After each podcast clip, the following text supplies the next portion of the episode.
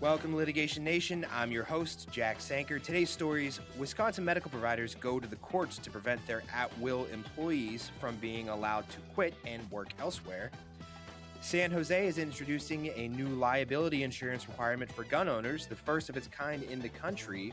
And Illinois biometric legislation has, in a roundabout way, shut down Facebook's facial recognition sector. All of that and more, here's what you need to know.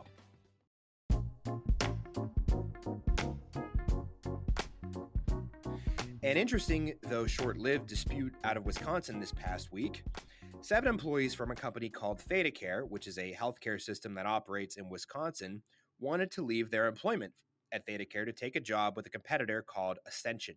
We'll get into the facts surrounding why they wanted to leave in a minute. ThedaCare responded to the imminent departure of its employees by filing for a temporary injunction to keep those employees from leaving. In its filing against Ascension, ThedaCare asked specifically that the nurses be enjoined from starting their work at Ascension, and also that some number of them be ordered to continue to work for ThedaCare, even though they'd already quit. Quoting from the ThedaCare filing, quote, the court should issue a temporary restraining order and temporary injunction enjoining Ascension to either make available one invasive radiology technician and one registered nurse from the departing interventional radiology team members per day, or cease the hiring of departing IR team members until a time when ThedaCare has hired adequate staff to replace the departing IRC team members and maintain its level of service in support of public safety and health. Unquote. So the request that ThedaCare made to the court was twofold order the nurses and radiology technician who had already quit to cover at least one shift every day, or enjoin them all from starting at Ascension altogether until an unforeseen time when ThedaCare could replace them. Which, as the filing points out, could be some time since the entire reason ThedaCare was seeking to enjoin its workers from leaving was because of how difficult it would be to replace them in the first place. ThedaCare goes into all of the reasons why its employees are so important to its practice, which I'll get into. And the relevant facts are long and complicated, but I've been through the filings of both Ascension, the new employer, and ThedaCare, the old employer.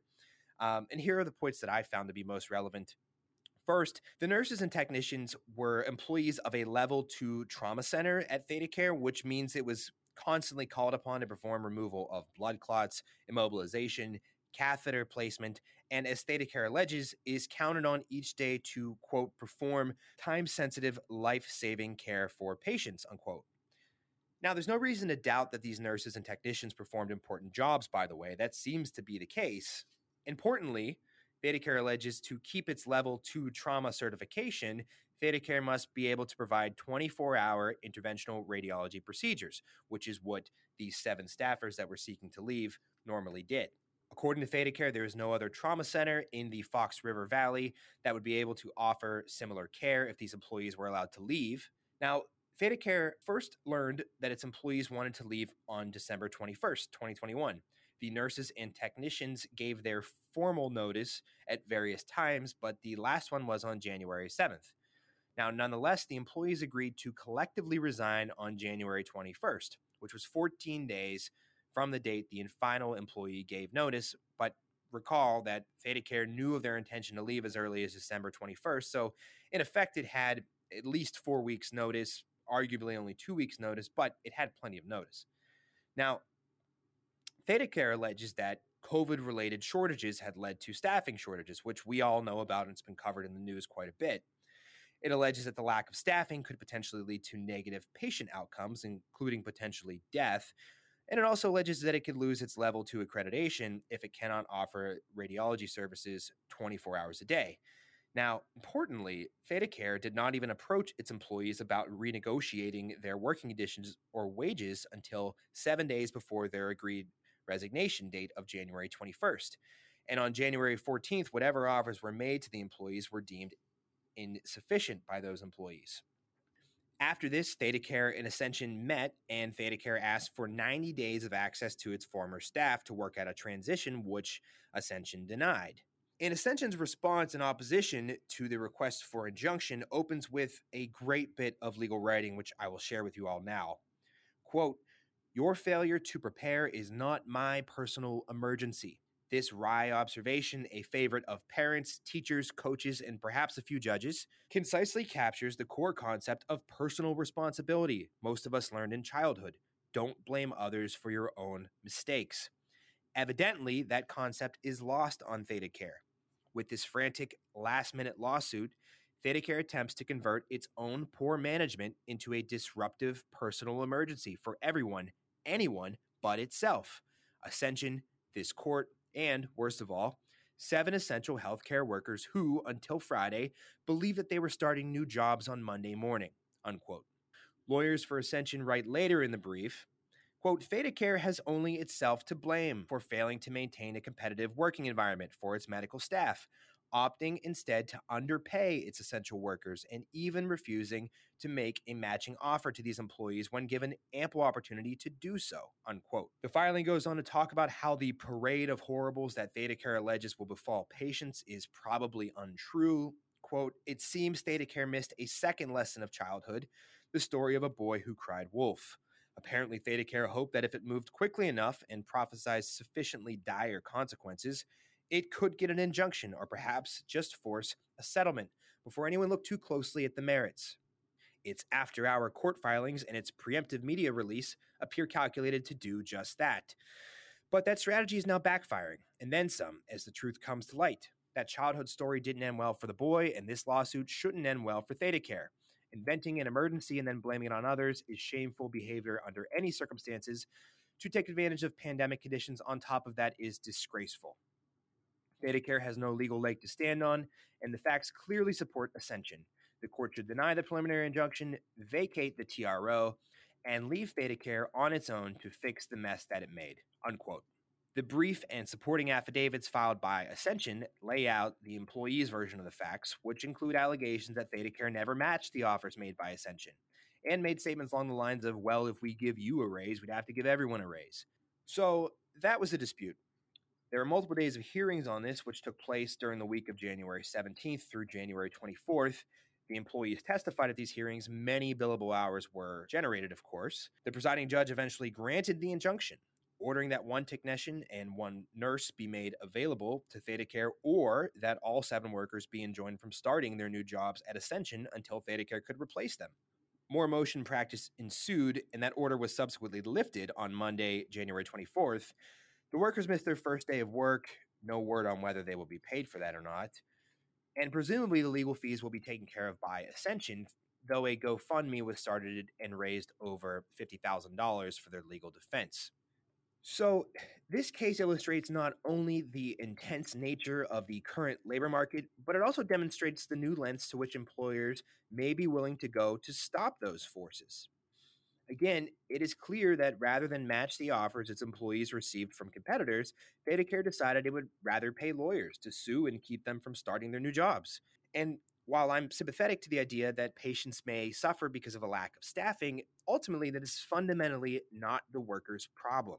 They didn't have a contract, they didn't own the practice, and obviously were not valuable enough to pay what the market demanded in the eyes of ThedaCare at least. This case made national news in the past few weeks not because the fate of seven healthcare employees was particularly captivating, but because legal observers are realizing this tactic could be deployed in other areas. Now, this could be a one off, but given the rising wages and tight labor market, it could also be a signifier of things to come.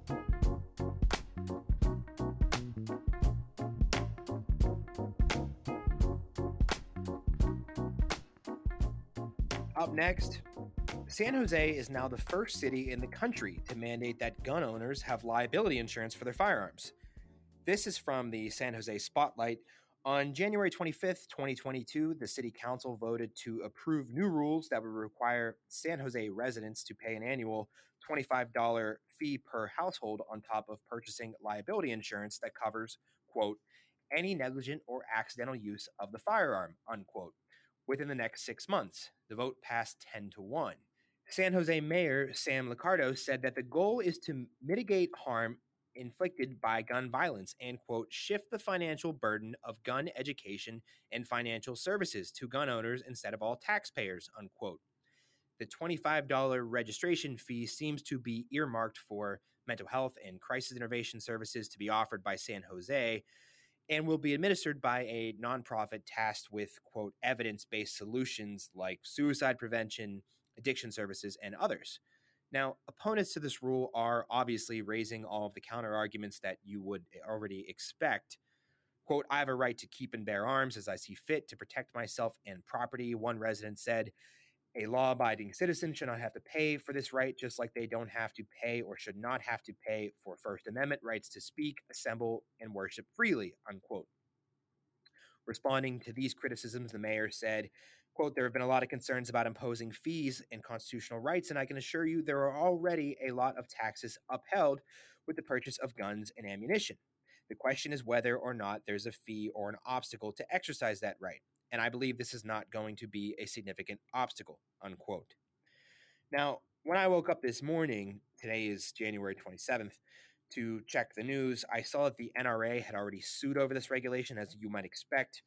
Now, the attorney representing the National Association for Gun Rights, which is another pro Second Amendment nonprofit organization, his name is Harmeet Dillon, said, quote, the fact that the city of San Jose is forcing citizens exercising a constitutional right to bear arms, particularly in their homes, and are taxing that and giving the tax money to nonprofits to then use it for speech that we all know is going to be used to criticize that very constitutional right.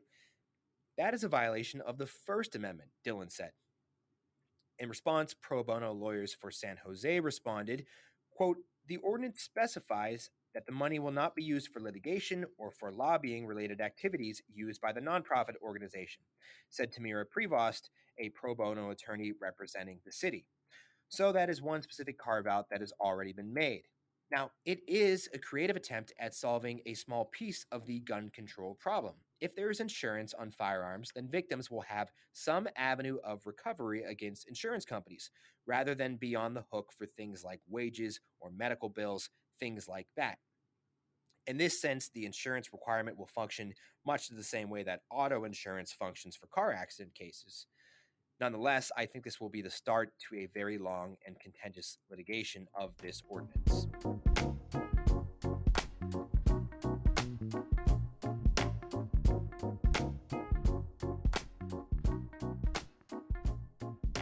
Facebook is shutting down its facial recognition system after years of litigation stemming from privacy laws passed in Illinois and in other states.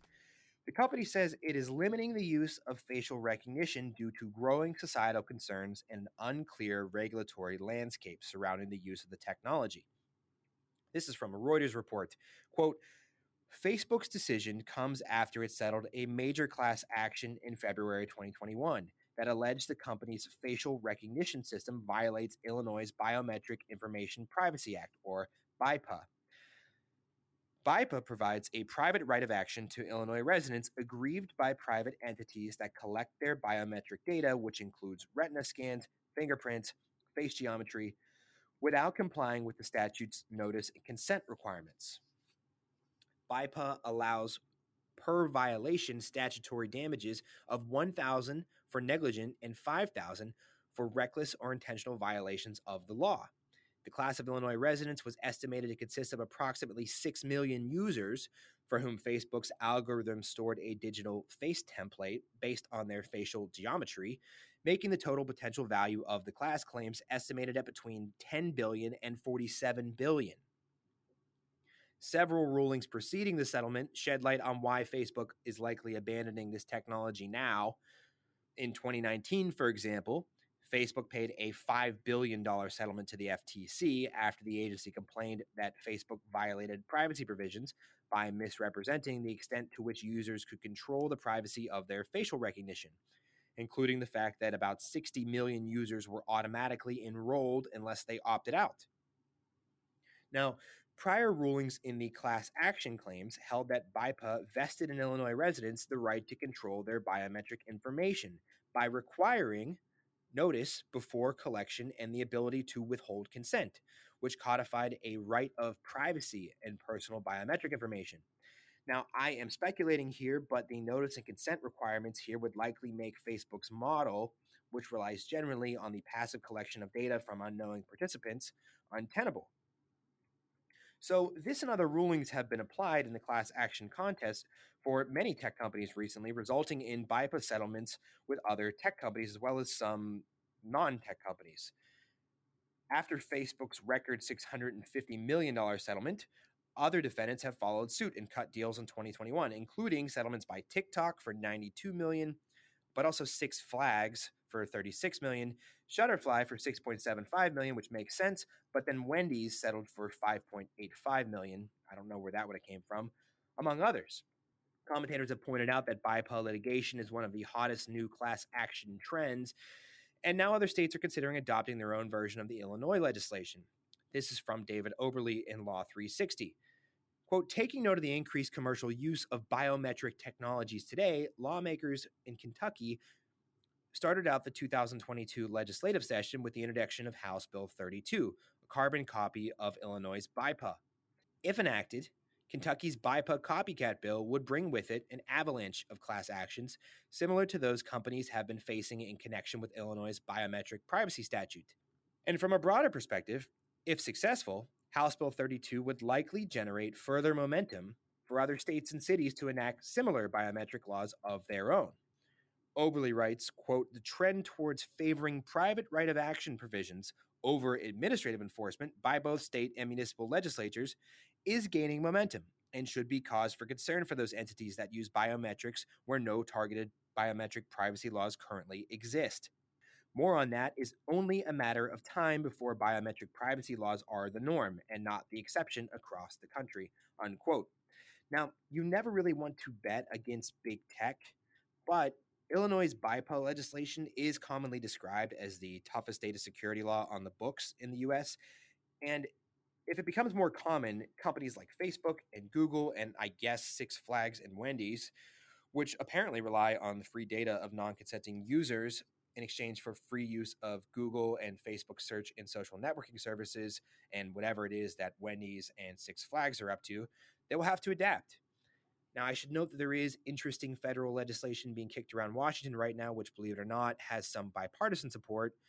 Regardless, the landscape of free collection of data seems to be changing with respect to big tech's collection practices, one way or the other. That's a wrap, everyone. Thank you for listening. I hope you're enjoying it so far. You'll note that we aren't covering the retirement of Justice Breyer because, as I've said, there are plenty of other Supreme Court centered podcasts out there that can do it better. And our goal here is to get a little deeper into the big headlines rather than just repeat the same talking points that you would get anywhere else. But I wanted to note that, yes, we noticed he retired. As always, if you like the show, drop a rating on Apple Podcasts. That really helps us out. If you have a question or want us to cover something, leave a review with your comment or question, and we'll do our best to get back to you. Otherwise, I'll see you next week.